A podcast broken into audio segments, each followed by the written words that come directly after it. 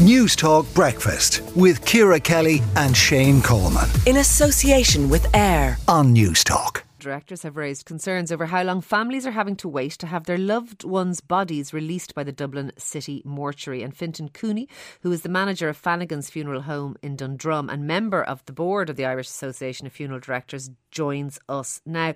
Fintan, can you explain to us what is what is going on here? What's causing this delay? Morning, Ciara. Morning. Um, the delay is caused, I suppose, in a nutshell, because the facility at the Dublin City Mortuary in Whitehall is not really fit for purpose.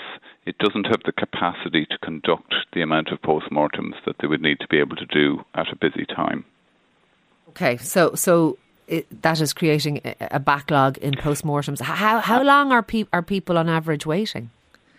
Well, we've had some of our members uh, of, in the Irish Association of Funeral Directors have reported to us waits of up to 19 days, but we've often people would experience delays of a week to 14 days.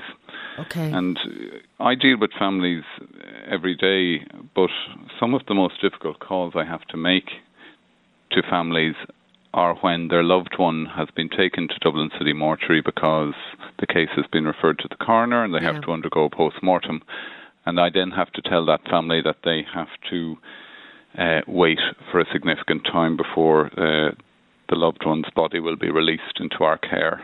Okay. And fam- families in situations like this will usually have experienced an unexpected or sudden or even tragic death so a significant delay in release of their loved one's body is only going to add to their already significant grief. And that's what I was going to ask you. Is this causing quite a lot of distress to families? A lot of distress. I've had some very upset families, and you know, I've spoken to many of my colleagues who, who, who work in the Dublin area, and the story is the same throughout. Families who are very upset, families who are very angry, and people who are saying to us, you know, have I not been through enough without having this further indignity of waiting a long time to have my loved one uh, back and, and to be able to have a funeral and so on. Of course, of course. Um, I suppose, lastly, Fintan, what needs to happen to change this? Uh, uh you said it's not fit for purpose, uh, and this these backlogs develop in, in times of, of, I suppose, high numbers of, of deaths. What what what what well, needs to happen? The IAFD have called on the, the Minister for Justice to uh,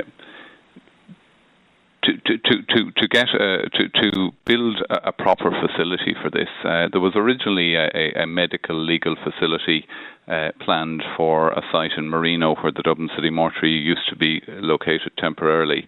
And unfortunately, that uh, plans to build that uh, it started, but it was abandoned when the builder went into uh, financial difficulties, and uh, the project never went ahead. Okay. The Whitehall facility is seen as a, a stopgap, a temporary uh, solution. Uh, which even a government's own report has, has, has, has concluded that it's not really fit for purpose. Okay. So what we're calling on is, is for plans to be put in place for a proper facility to be built and provided for the people of the Greater right. Dublin area. I, I, presume that even even if that was to happen now, that will still take a long period of time to sort that out. So it, it looks like we'll be looking at, at this problem for people for a considerable period of time to come.